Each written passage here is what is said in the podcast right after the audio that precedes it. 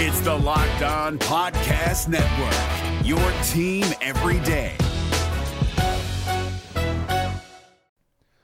The Locked On NBA Fantasy Minute is presented by PrizePicks. PrizePicks is the most fun you can have playing daily fantasy basketball and winning up to 25 times your money. Go to prizepicks.com slash locked on NBA and use the code locked on NBA for a first deposit match up to $100. We are very much in the thick of the fantasy basketball playoffs. You might be starting it this week, you might be already in it, it might be a week away. And at this point of the year, with only five weeks left in the entire regular season, playing the schedule is the most important thing. So this week, the Minnesota Timberwolves and the Los Angeles Lakers play two games only. So any fringe players you have from those teams, even guys, yes, like Kyle Anderson replacing Karl-Anthony Towns, that's not worth it with two games on. You need to be stacking extra games and you need to be looking at the teams with four games. You need to be looking at teams with games early in the week and then switching them out for teams with more games later in the week. Get more games in, play the schedule, be cutthroat with injuries, and get players in to get yourself success for fantasy basketball.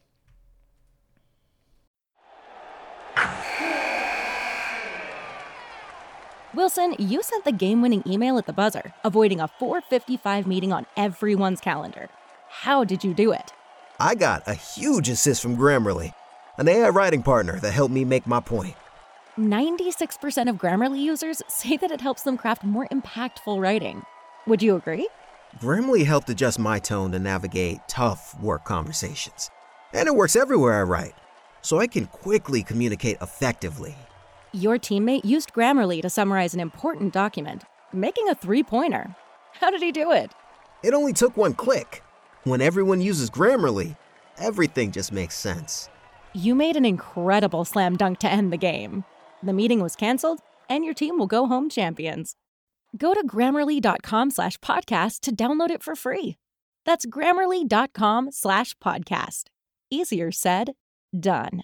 Jackson Gatlin here, host of the Monday edition Locked On NBA podcast. Every Monday, I cover the three biggest stories in the NBA with the local experts from Locked On. It's an awesome recap of the weekend of the NBA and a look at what's ahead. Mark your calendars on Monday to join me for Locked On NBA podcast, available on YouTube and wherever you get your podcasts.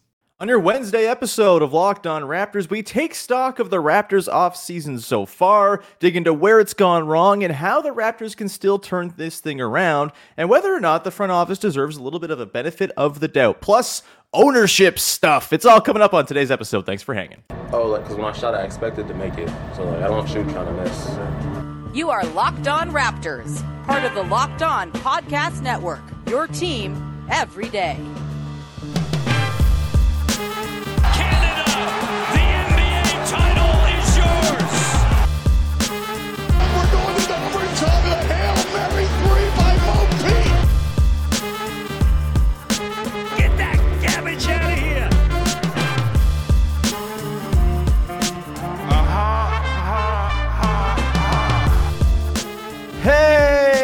What's going on? And welcome to another episode of Locked On Raptors, part of the Locked On Podcast Network, your team every day. It is Wednesday, July the 26th, and I'm your host, Sean Woodley. I've been covering the Toronto Raptors now for nine seasons on various platforms. You can find all my work over on Twitter or X or whatever the hell it's called now, uh, at Woodley Sean. You can go follow the show on Instagram at Locked On Raptors. And of course, the place to be on the entire internet is the Locked On Raptors Discord server. The link to come hang out is in the description. Uh, lots of uh, great stuff going on in there. We're going to have a movie chat. As I saw Oppenheimer last night, we're going to have a little movie chat there. We'll talk about Barbie and Mission Impossible and all the other flicks that are coming out this summer. The box office is hot, baby, and the Discord is hot. Come hang out. It is a uh, great place to be with friends to talk about the team in a pleasant, non-twittery, non-toxic way. It's a lovely, lovely thing. Uh, you can also support the show by following, subscribing, rating, reviewing all your favorite podcast apps. And of course, you can hit the big red subscribe button on YouTube. You can't miss it. It's big, it's red, it's in your face.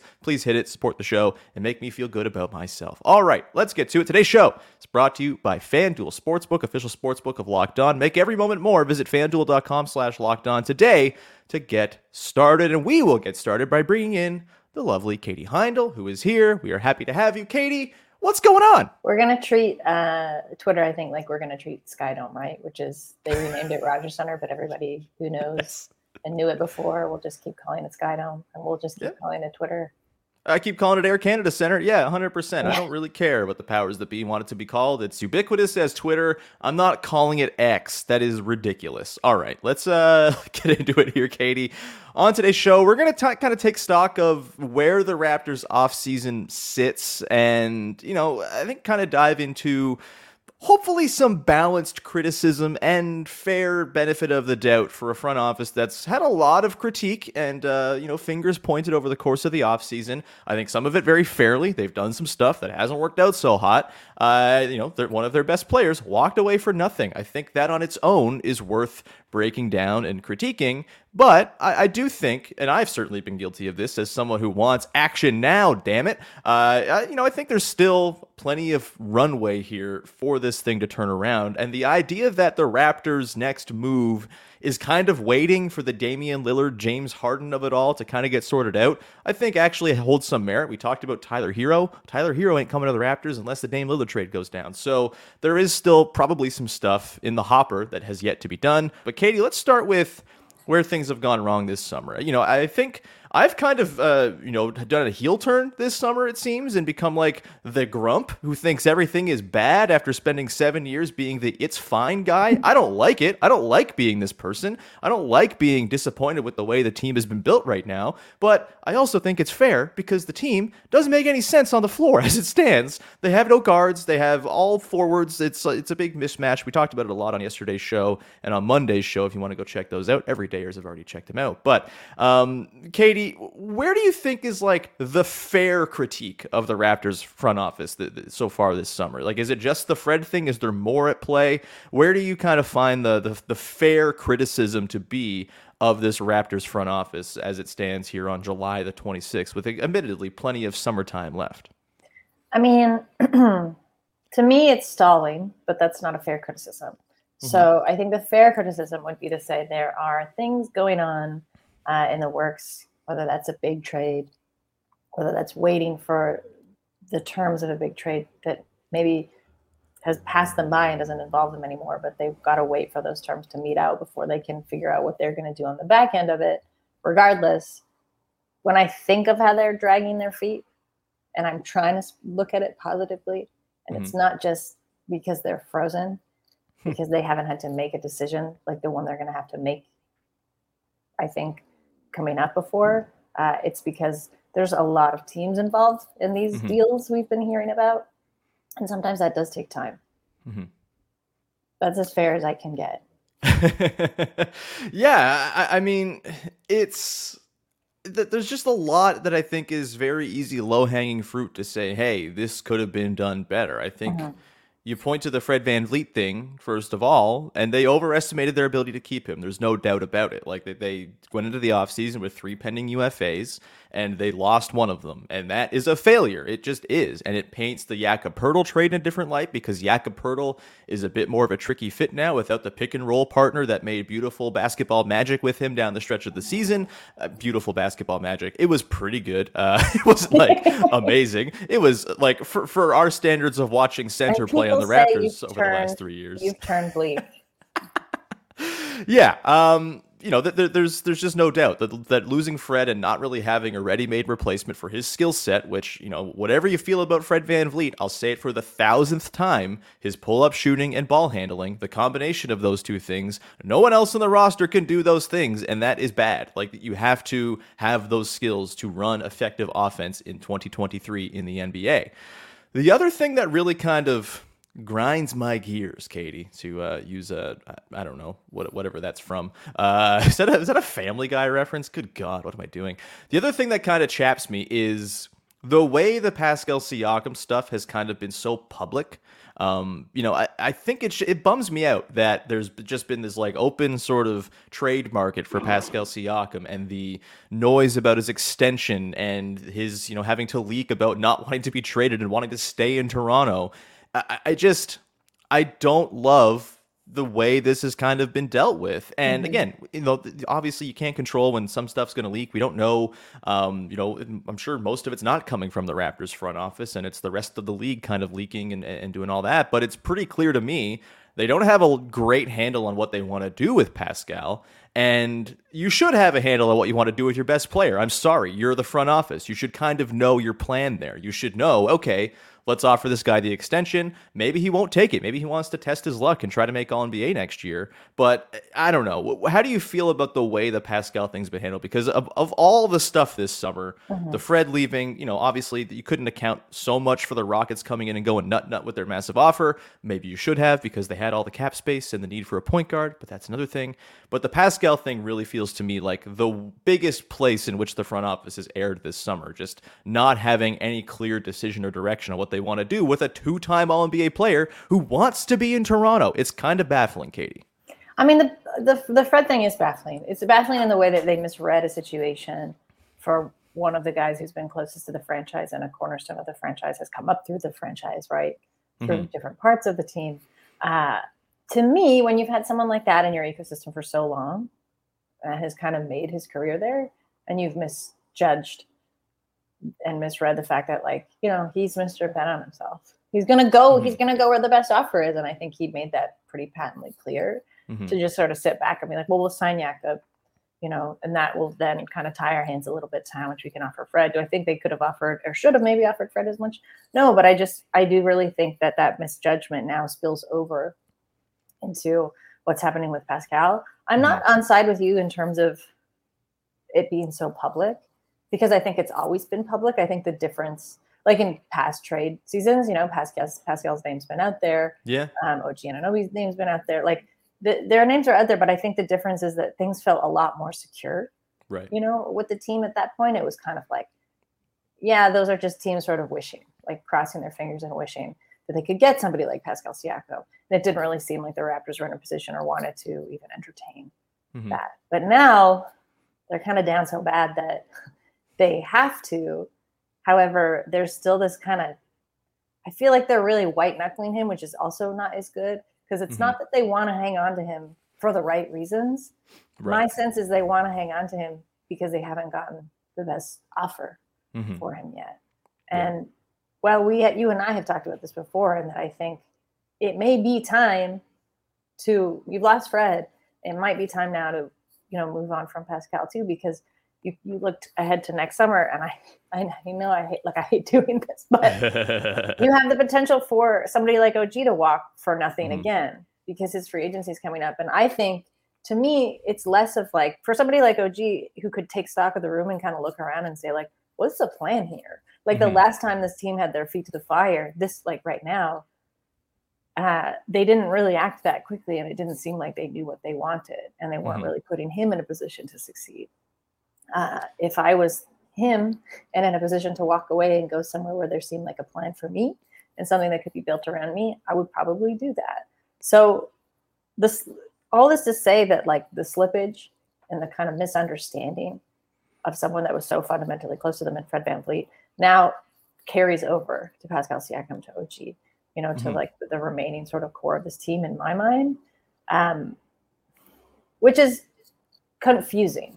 Yeah. Because it's this, it's sort of the same team, but like, you know, all of this I think to say they're trying to make decisions just based on what's worked for them in the past, rather than looking at the present and what they have in front of them and thinking like, oh wait, we're not that team anymore. We don't have these kinds of the kind of leverage that we did.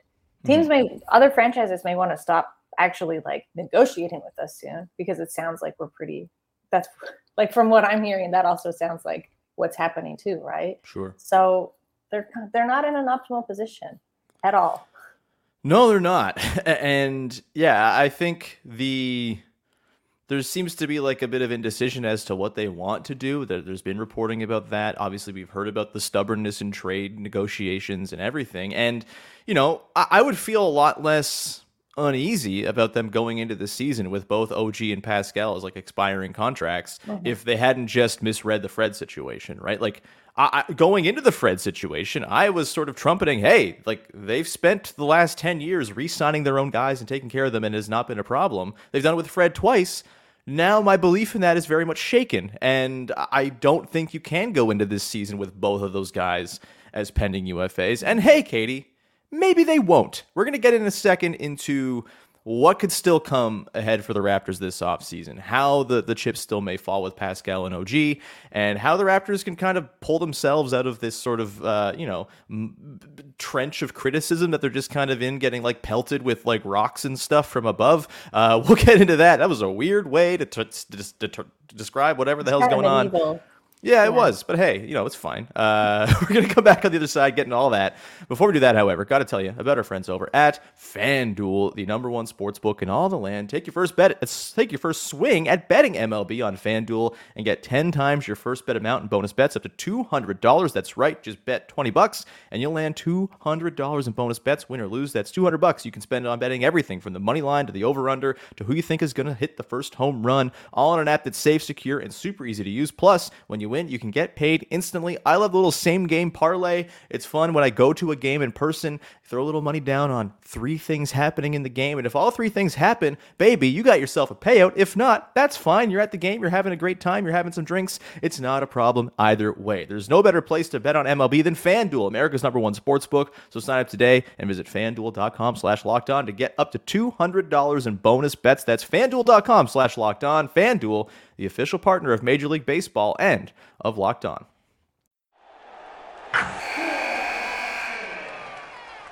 Wilson, you sent the game-winning email at the buzzer, avoiding a 4:55 meeting on everyone's calendar. How did you do it? I got a huge assist from Grammarly, an AI writing partner that helped me make my point. 96% of Grammarly users say that it helps them craft more impactful writing. Would you agree? Grammarly helped adjust my tone to navigate tough work conversations. And it works everywhere I write, so I can quickly communicate effectively. Your teammate used Grammarly to summarize an important document, making a three pointer. How did he do it? It only took one click. When everyone uses Grammarly, everything just makes sense. You made an incredible slam dunk to end the game. The meeting was canceled, and your team will go home champions. Go to grammarly.com slash podcast to download it for free. That's grammarly.com slash podcast. Easier said, done. All right, we continue on here with your first listen of the day. Katie Heindl of Dime and Basketball Feelings is along. Thanks as always to the everyday listeners of the show for for messing with us each and every day. Uh, you're, you're, you're sick, sick puppies, and we love you for it. Okay, let's uh, talk about how things can turn around here, Katie. You know, like I mentioned off the top, it is probably unfair to be like, do something and like poke the team with a stick like asking them to move and, and get get on with it with all of the uncertainty around Damian Lillard and James Harden and the player movement that is still to come this offseason. Like maybe Harden sticks around. Maybe the, the Blazers balk at the Lillard, Lillard thing and the Raptors look foolish for waiting for that stuff to kind of jump in on the action. But it feels like those guys are going to get it moved at some point, Lillard in particular. And there could be dominoes that fall from there that allow the Raptors to kind of slide in and make their move to balance out their roster. Um, Katie, do you have like where do you think is like a fair amount of benefit of the doubt to give the front office? Obviously, it's not been a banner two years of decision making for them, and they have been patient and uh, like look i don't have a problem with patience in general but you could argue at this point they've been patient to a fault where they've kind of gone over the little sort of uh, meridian of patience and now it's gotten into why just like get, get off your ass and do something. Um, like it's it's tricky but where do you kind of fall on giving them the benefit of the doubt to let the chips fall where they may over the course of the rest of the summer we all want things done. We all don't want to spend August refreshing our phones waiting for news. Uh, I, I, get that completely. It, it's a, it's tough to look around the league at other teams kind of completing their rosters, and you get to sort of put together lineup combinations and theorize about what it's all going to look like. The Raptors still feel like they have these sort of big swords hanging over the team. Do you feel like it's fair to give them a little bit more grace here and, and let things fall where they may as it relates to Lillard and the rest? Well, we don't have a choice. Uh, and I would say it generally like behooves us. I mean, I understand we've got a show to do, but I do think there's something to be said for like, yeah, recognizing sometimes it's okay, even in the accelerant world of the NBA, for the pace to slow down. Mm-hmm. You know, deals aren't getting done just because people are being difficult.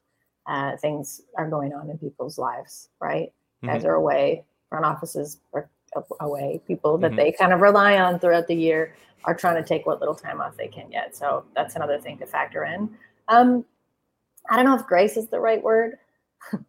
but I think everything that we've said would not come as a surprise to the Raptors front office. Like Mhm. they they feel that pressure themselves. I'm sure they want to get something done.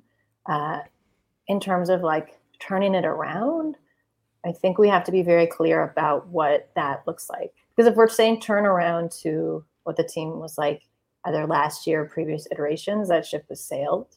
You know, it's never. I think by I think by turnaround I mean declare a direction, please. yeah, but like I would love that. I mean, I would have loved that last season, Mhm. season before. That I think is more of a maybe a fundamental identity problem Mhm. of Toronto, um, in not in kind of wanting to waffle and wait and see how a team turns out. I don't know that they have that. They can't do that anymore because they don't really have the personnel anymore that will shape a team. Like you generally know, as like piecemeal as the roster currently sits, you still generally know how everybody's going to play. Mhm. They got to fill in some gaps. Um, but to me, like turning around means a functional team. Yeah. It means like you're probably, I don't even know what they could do, honestly, this summer that would make the Raptors a play in team when I look around the East and Mm. kind of just see how the general level of competition has risen. Um, and maybe that's the reality. like, that's a, I get it. Like, that's a maybe not as fun of a reality to root for as a Raptors fan, but I think you know there has to be a certain level of uh, expectation that comes with whatever it is that they're going to do, uh, even if they take the big swing and somehow land someone, I don't know, huge. I also don't understand how things will kind of get back to a level of top five to ten competition that easily. Mhm. So yeah, I think what we're looking at is more of like a long term decision in terms of direction. But and I don't mean to complicate things more with the things we've touched on earlier, like OG's decision next summer, you know, and other kind of movements that could also be up in the air. So they're not like the position is not great to sort of set a direction. Um, I think you have Darko and his coaching staff that are really going to try and set intentionality, and and I think we should almost look there for them to lead rather than the front office. Like the front office has to fill the gaps, Sure. but I think it's really going to fall on the coaching staff, which isn't a bad thing at all. Yeah, I mean, I, I do think the Darko hire is a good one. In mm-hmm. like, just you know, when he we haven't seen him coach, obviously things can go awry. But the way he's spoken, the, the the staff he's hired, like, I do think they stand a chance of having like an on court direction and identity. Problem is the roster right now. I I don't care what kind of coaching genius you are.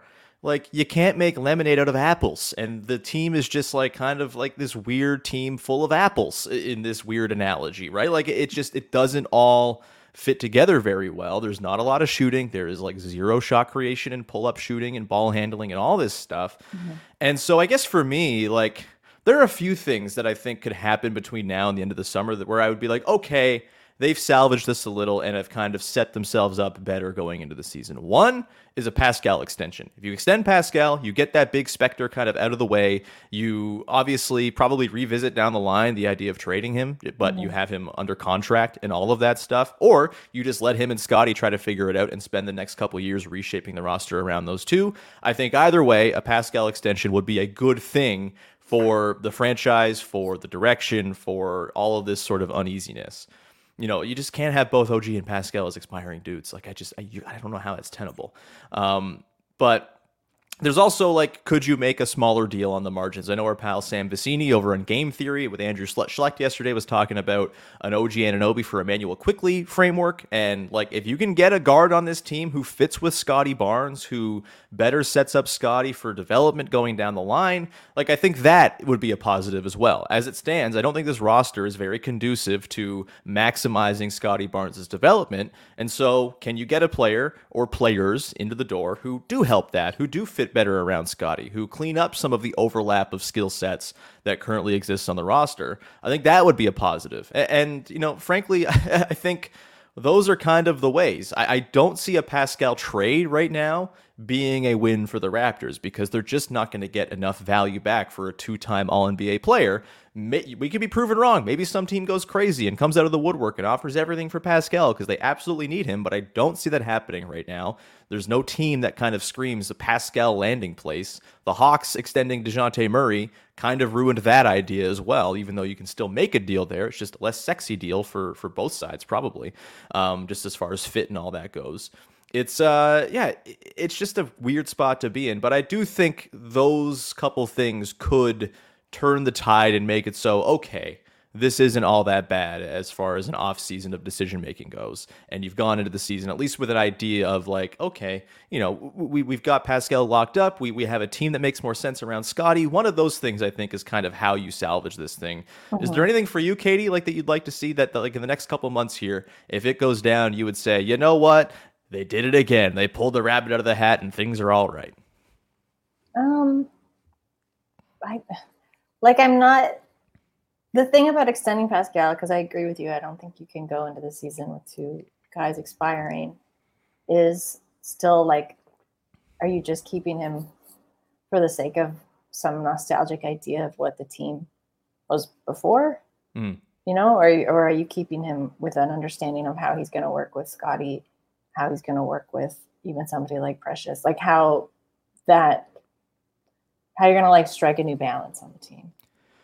Yeah, I mean, if you're trading, if you're extending Pascal, I think it's either just a, a, sort of indication that you're not getting proper value for him on his current contract, and it's something you revisit down the line. Which, hey, that's you don't want to have that loose thread hanging over everybody. But I also think like We've seen Scottie and Pascal be the two best players on a team that demolished the league over the back 50 games of a season. Like, I don't think that's nothing.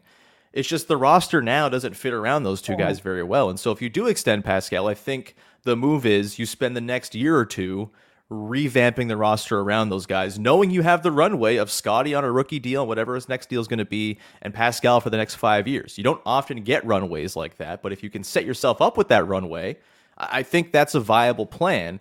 I kind of think 2023 24 is out as far as like real competitiveness. I, like yes. they're, they're going to be I think you know I don't think it's fair to say they can't make the play in because I think making the play in is not all that hard really. Like you got to be what tenth, making tenth in the Eastern Conference is not. Uh, you say that now, dude, but like, look, I, I'll believe the Magic are not the Magic when I see it over the course of a full season. And you know, well, well, the injuries happen. The Bulls are the Bulls. Like I, I don't think it's that crazy to make the top ten in the East, but top six. Don't think that's happening as it stands right now, barring mm-hmm. some massive, unexpected, and unrealistic to expect development from guys. And so, yeah, it, I just think really find a direction in these next couple months and state it and, and sort of go into the team, into the season with an intent.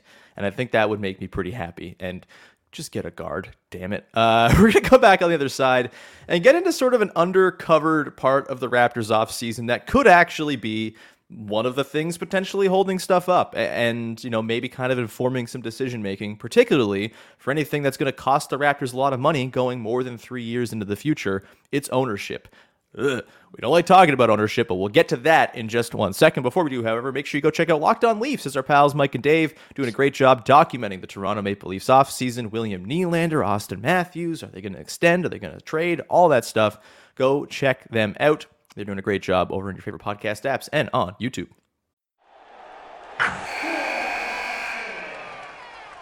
Wilson, you sent the game-winning email at the buzzer, avoiding a 4:55 meeting on everyone's calendar.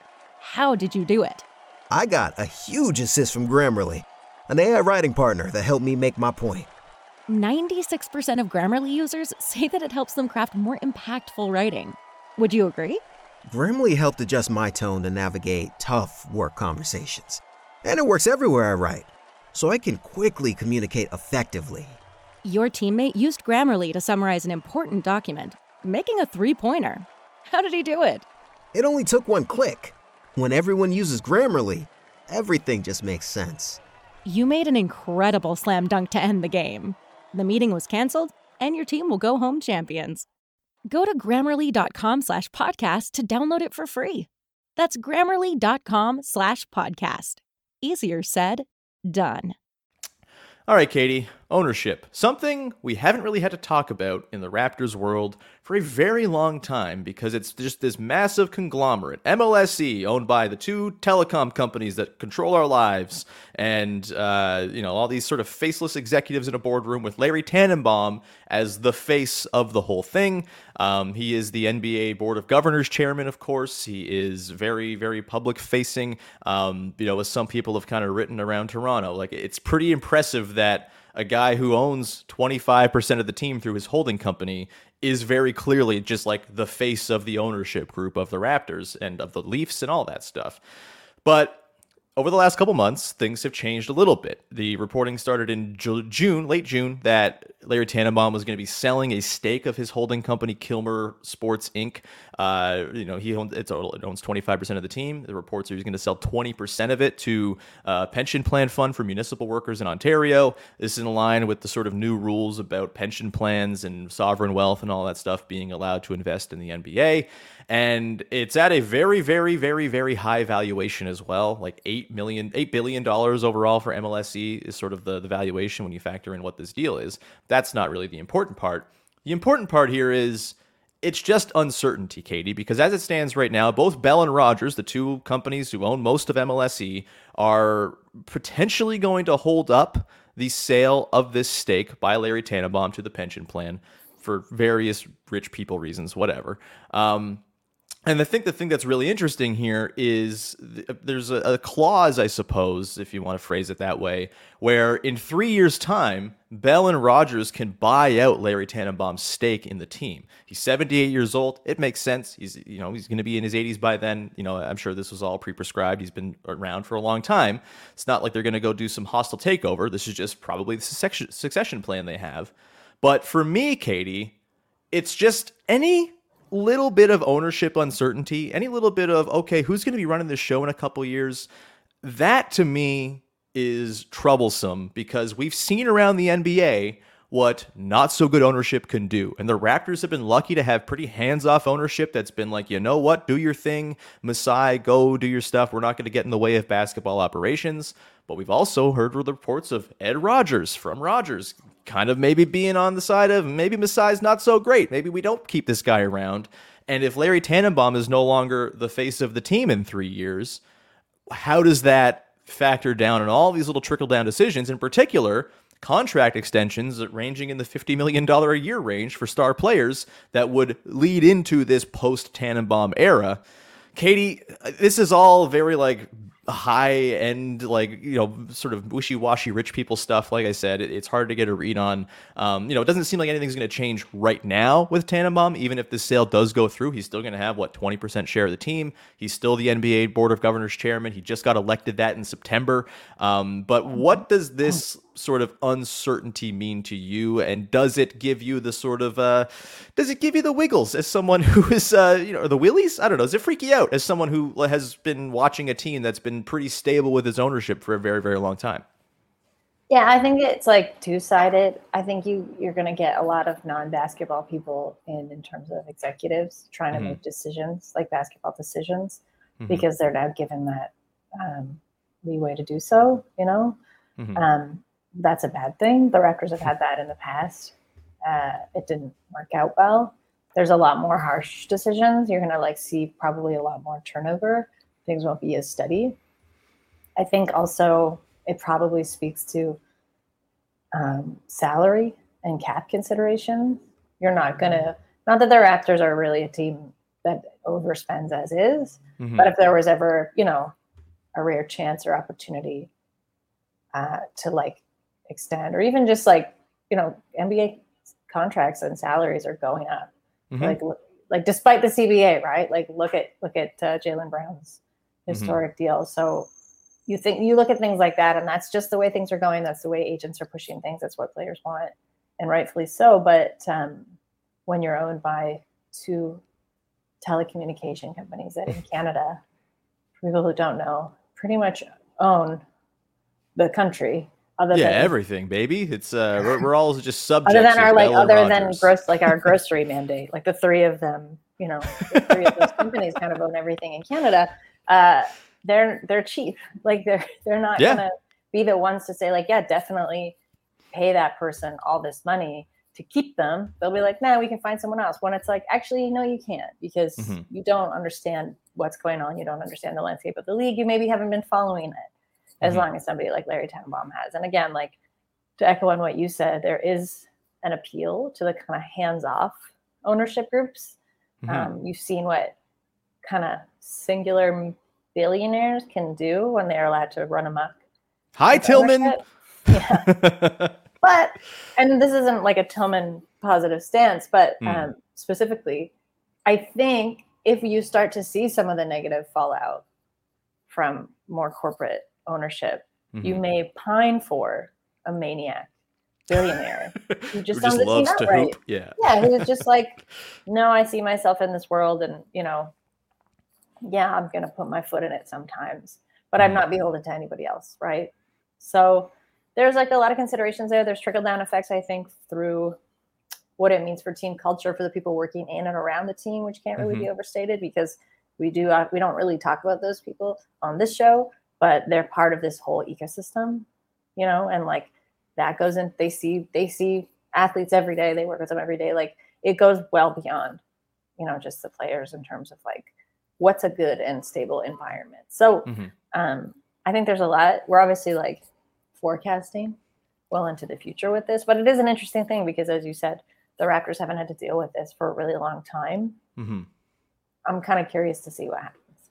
Yeah, like we're we're in that time frame now where the next regime or next face of MLSE, you know, is going to be overseeing things that happen today in, in- mm-hmm. on the team. And I think anytime you get to that point, anytime there's the potential of like corporate overlords to come in and tighten the purse strings, you know, like what does this mean for Masai Ujiri, who's like one of the most highly paid executives in all of pro sports? Like, does someone come in and say, do, do- does Ed Rogers get a bigger say? Like, does Larry Tanenbaum going from 25 to 20% stake, like, does that have something to do with the decision making? Probably not. Like, I don't think anything changes necessarily in the next couple of years, but as the sort of keys get handed over, I, I certainly think there is uh, a potential for yeah, for there to be this sort of desire for a single ghoul to own the team, because at least you know one ghoul. You can't really get a read on a boardroom full of ghouls, and that is a frightening thought. It's a good thing the Raptors won their title when they did, because uh, who knows what lies ahead when the uh, corporate overlords take over the team. Uh, Katie, we'll leave it there. We will, uh, you know, certainly keep up to date on this ownership stuff as, as- things come out. It seems like it's kind of on hold right now as Rogers and Bell push back against the sale for now, but we shall see, and uh, we will keep a tabs, of course, on all the other off-season goings on. Katie, anything you want to promote for the good people out there? Uh, yeah, I wrote a I wrote on basketball feeling something about the Kemba Walker um, signing in Monaco. Uh, basically, what it means for him to kind of create a new definition of success for himself, and how I think, in terms of the NBA's definitions of success, how those things can kind of be limiting. Mhm. Uh, I also talked about the uh, Kylian Mbappe deal because a couple of notable NBA superstars commented on it. Um, talked about Saudi money, the kind of morals around money that we want athletes to have. Uh, and I also will have something on the Toronto Raptors and a little bit about the situation that you and I just talked about today uh, on Yahoo Sports Canada coming out later this week. Uh, and if you missed it, I also wrote a profile about uh, Markquis Nowell from Summer League reporting. Uh, Hell yeah. And that's also on Yahoo Sports Canada. Everyone, go check out all of Katie's wonderful, wonderful writing. It is the very, very best. You are the just the best in the game, Katie. We're very glad that you uh, punch down weekly on this show and hang out with me. Uh, we will leave it there. Thank you so much for tuning in. Jamar Hines will be along tomorrow. We're gonna have some fun. It's been a grim week. I feel like I've been down on the team. Yeah, more the than a people are turning against you. Whew, I mean, look, do I go on Raptors Reddit? No. Do I care? No. But uh, I guess I'm just like the internet grump now, which, uh, Mhm. you know, maybe no longer am I the it's fine guy. Turns out I was it's fine guy when the team was fine for 10 years and less it's fine when they're not fine. Shocking. Uh, we'll leave it there. We'll talk to you again tomorrow, and uh, appreciate you hanging. Go support the show by subscribing, rating, reviewing, etc., etc., and uh, come hang in the Discord. Link is in the description. As always, always welcome new folks in there to come hang out. We'll leave it there. Talk to you Thursday. Bye bye.